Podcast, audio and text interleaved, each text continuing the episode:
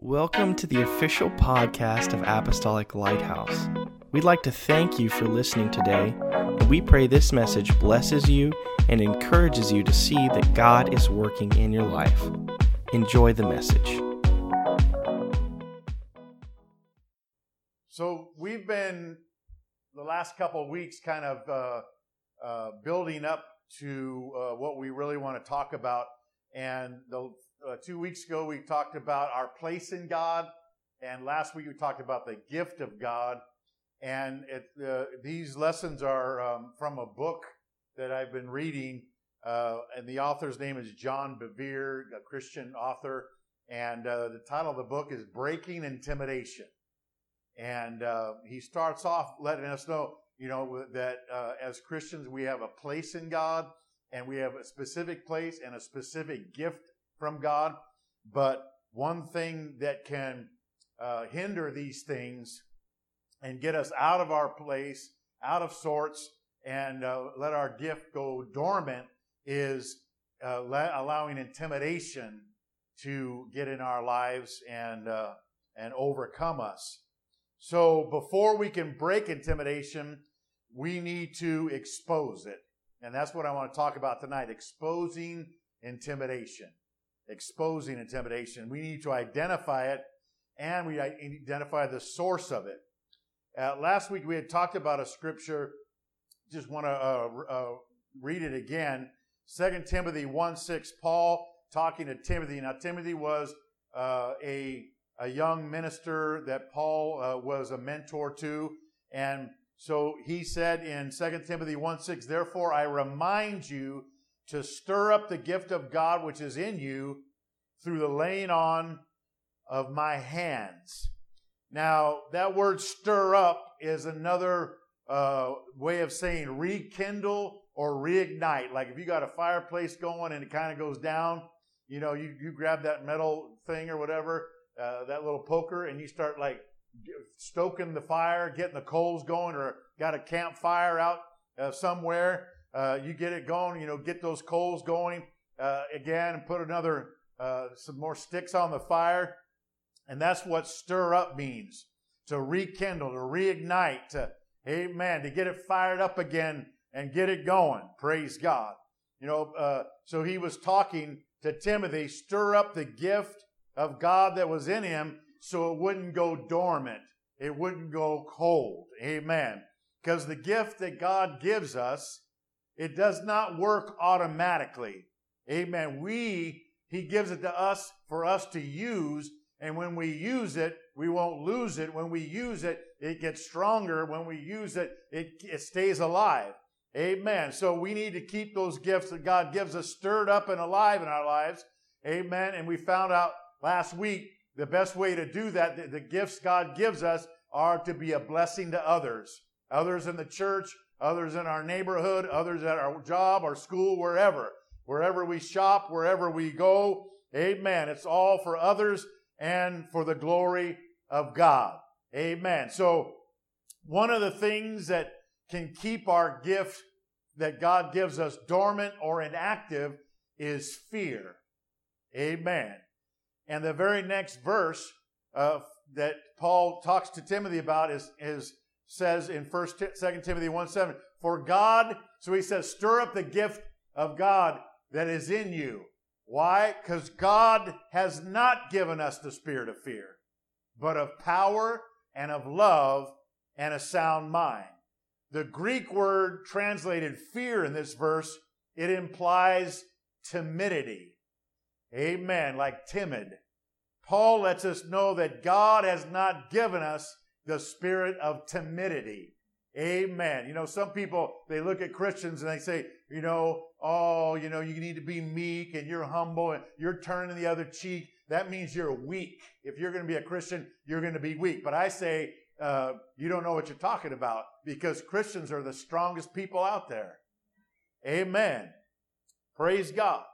And so when you read both of these verses together, you come to the conclusion that intimidation, amen, the spirit of fear that comes from intimidation can cause the gift of God to go dormant inside of us.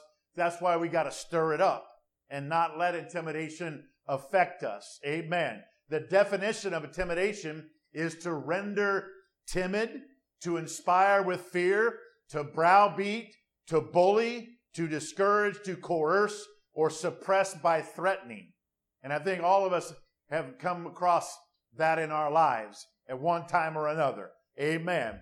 Now, the origin, the origin of intimidation is fear, which has its root in our adversary, the devil. He is the originator of all fear and, and timidity, and he used it on Adam and Eve, and he's used it on the human race all through the centuries and millennia. He will attack us by way of our thoughts, our imaginations, and even use circumstances in our lives uh, to intimidate us because he wants to try to control us. He wants to try to limit our, uh, our impact on others.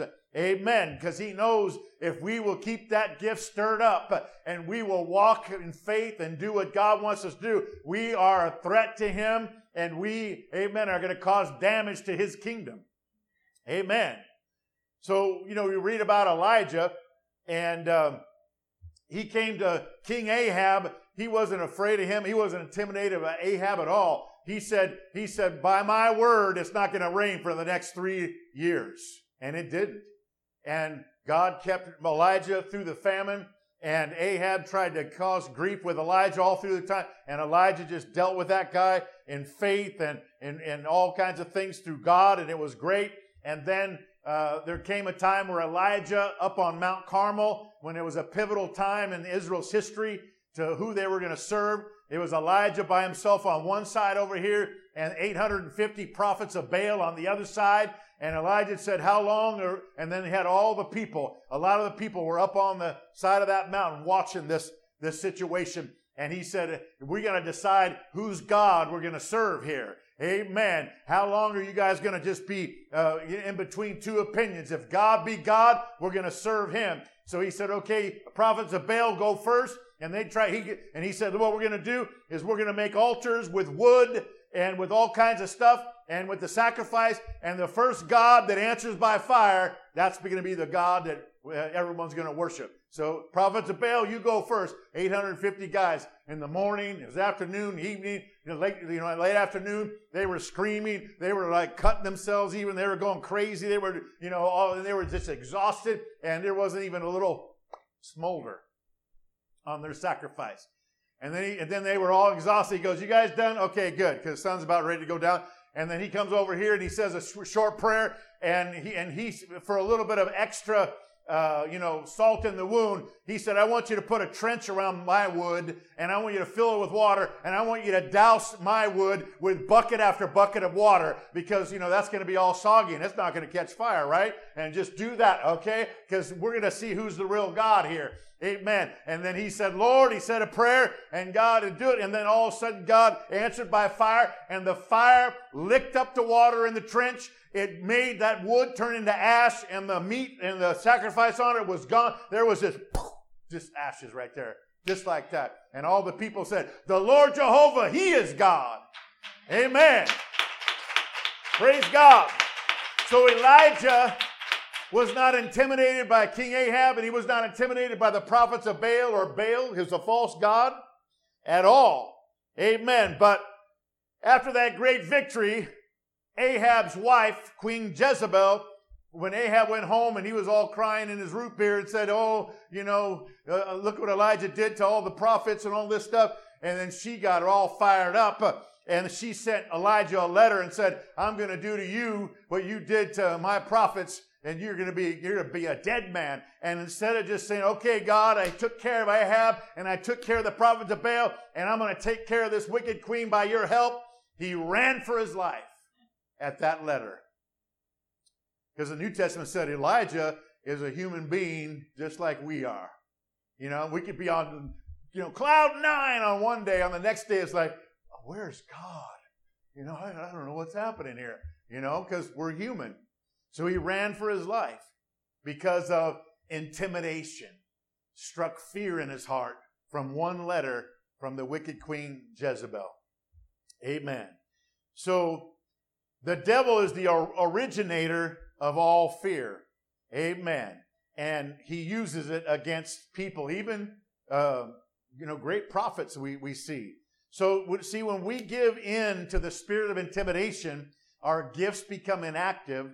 We become confused, indecisive. We yield our God given authority over to the intimidator. Amen. And then we be, become ineffective because the goal of an intimidating spirit is to cause us to lose our proper perspective. Hey, I'm a child of God. Amen. I'm a, I'm a king's kid. I got authority. You know, I, am coming in the name of Jesus and the blood of. I got the Spirit of God living inside of me. I, I don't need to. I don't need to back off on anybody. Amen. Because when we uh, let intimidation take over, it'll make uh, it seem like everything is overwhelming and difficult and even impossible. The stronger the intimidation, the greater the discouragement, the greater the hopelessness. We must deal with this spirit right away because it, it can cause us. We will say things that we would have thought we would ever say when we're intimidated. We will do things we will thought we would never do when we're intimidated. Because intimidation paralyzes us and causes us to compromise. Now we're exposing it tonight. Amen. And then next week we're going to talk about breaking it. Praise God. Amen. So, so it, it causes us to compromise what we know is right. It causes us to tolerate what we would normally never stand for. Amen. Now, in the Old Testament times, back in uh, the, the end of the book of Judges and the beginning of first uh, book of First Samuel, the next book, we read about Eli, who was the 15th judge of Israel, and he was also one of the high priests. He served uh, Israel for 40 years. Amen. And we don't read a whole lot about his early days uh, of serving the, uh, the, the people as high priest, but we read about toward the end of his days when he was an older man and he had two grown sons who were priests under him. And uh, they sadly were wicked and misused the offerings that were brought to the tabernacle, and they did other terrible things as well. And Eli got uh, heard about it. The people started telling Eli about uh, his sons. And, and uh, you know, really, he should have, re- once he found out that it was all true and everything, he should have removed them from being priests. But all he did was really give them a slap on the hand. He gave them a lecture, and uh, which they ignored, and he allowed them to continue to be priests. And then God told Eli in 1 Samuel 2:29, he said, "Why then do you scorn my sacrifices and my offerings that I commanded for my dwelling, and honor your sons above me. Verse 30 For those who honor me, I will honor, and those who despise me shall be lightly esteemed. Now, um, uh, John Bevere says this an intimidated person honors what he fears more than God. That's a powerful statement. In this case, Eli honored what he feared. He was intimidated by his, his own boys. Amen. And so he honored them over God. And because Eli honored his sons over God, then judgment came. And, and Samuel, he was a young man, and God was already speaking to him, and he spoke to him to tell Eli something. And one of the things he told Samuel to tell Eli, 1 Samuel 3.13, for I have told him, talking about Eli, this is God talking to Samuel, I have told him Eli that I will judge his house forever for the iniquity which he knows because his sons made themselves vile and did not restrain them. So Eli was a father in his old age that was intimidated by his own kids. You know, sadly, in, in today we're living, and there, there are people, there are parents that are intimidated by their own kids right now. Amen. And that's a sad thing. And then, you know, the kids are like running the show and stuff. And that, that shouldn't be that way. You know, the Bible says that that's the way it's going to be in the last days, though. They'll be disobedient to parents. And it's a sad thing to see teenagers or any kid rebel against their parents and be unthankful or disrespectful. And when parents allow their kids to intimidate them, then they relinquish their authority to establish order in their home and to raise their kids the way God wants them to raise them. Amen? So we're exposing intimidation. So intimidation has many sources. It can manifest itself at work from a boss or a fellow employee? Have you ever had a boss intimidate you? I have. okay, okay, okay. I'll do it. A fellow employee, even, you know. Um, it can manifest itself at school from a teacher or a fellow student. We talked about intimidation being, eh, you know, defined as a bully. How, many times uh, in school has somebody came and like, you know, took something out of my lunch or they knew I had, I had lunch money. You know, I have, you know, my mom would give us lunch money once a week and that was, you know, we could buy something out of the vending machines or eat some of that stuff that they called food out of the cafeteria, but it still was pretty good, whatever. Anything you could fry a, you know, a flip flop and it tastes pretty good to me. Amen. But, uh, you know, they, they'd come and say, they know you had money on, like say every Wednesday you had money and say, give me that quarter, you know. And I'm like, no, I gotta, it's for me. No, it's for me, you know. And you get intimidated, you give the quarter. You don't give the quarter, then you get, you know, they shove you inside a locker or something, and then you're like, oh, let me out of here. So it can manifest itself at home from an immediate uh, family member, extended family member. You know, it's because we, we you know, it's just, it's all over the place. So intimidation, they're, they're going to be intimidators, just like they're going to be offenders. Amen. That want to offend us. But so we got to come to the place where we're not going to allow ourselves to be offended and we're not going to allow ourselves to be intimidated. Amen. Because they're always going to be around. So we're going to take charge of our side of the equation. Amen. And expose it and break it in our lives. And when we do, we're going to be mightily used by God. We're going to be free. We're going to be free. Amen. So in order to truly recognize and deal with intimidation, we got to understand two things. First, Fear or timidity is a spirit. God hath not given us the spirit of fear. Second, it's not from God. Amen. Eh, you know, so God has not given us a spirit of fear, so it's not from God. Amen. In other words, God has not given us a, the spirit of timidity. Another version says that way. And the Greek word for spirit in this verse is the same word we get translated Holy Spirit or when it talks about human spirit, or even when it talks about a demonic spirit, it's the same word, spirit. Amen. And so we're talking about a spirit when, when we're talking about intimidation, even though it's used and it comes from people a lot of times, it's still a spirit. Intimidation is not just an attitude. It's not just a, a, a disposition, but it's a spirit. And since intimidation is a spirit, we cannot fight against it and overcome it just intellectually. We cannot will it to go away. We cannot just, you know, close our eyes and go in the corner and count, uh, you know, and, and hope it's not there when we open our eyes. Oh, still there.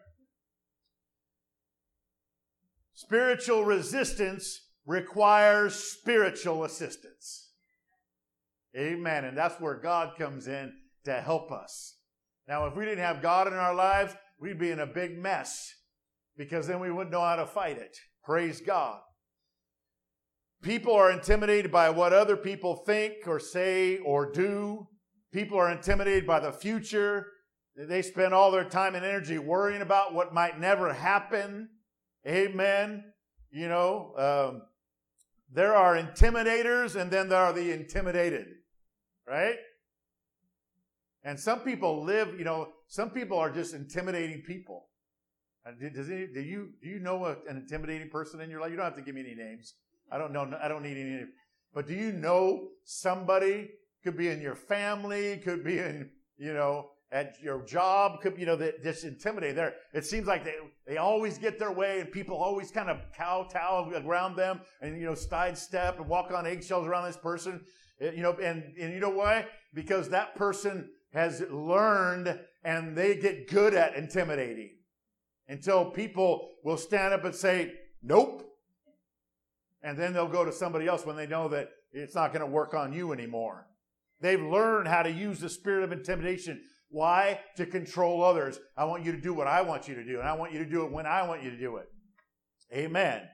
Praise God. Now, Elijah, he wasn't intimidated by King Ahab, and he wasn't intimidated by 850 prophets of Baal Queen Jezebel intimidated him. Now it was it, there was good reason for that, even but he should we you know I, I know we're all looking in hindsight or whatever, you know, he's, we, we know he should have just trusted God. And we could say the same for us. We should have trusted God in that situation also when, when we, maybe we give in, gave in to intimidation. But you see, Jezebel, she intimidated Ahab, her husband. He was the king, had the crown, but she was really the, had the puppet strings and telling him what to do.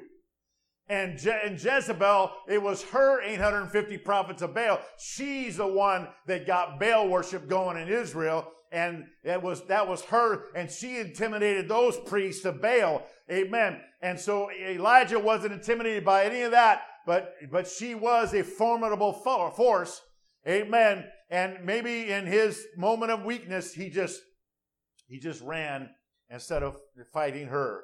Amen. Because she had a very strong and controlling spirit. Amen.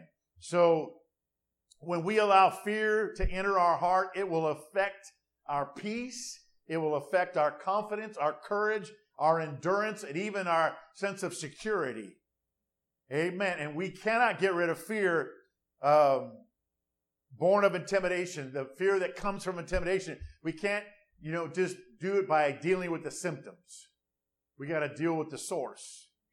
We got to deal with the root of the problem. Amen. We got to overcome the force behind the fear. You know, you can just if if if if we compare intimidation and fear to uh, say a fruit tree, then I'm just going to pick all the fruit off until that tree's just bare. All right, I got all that off.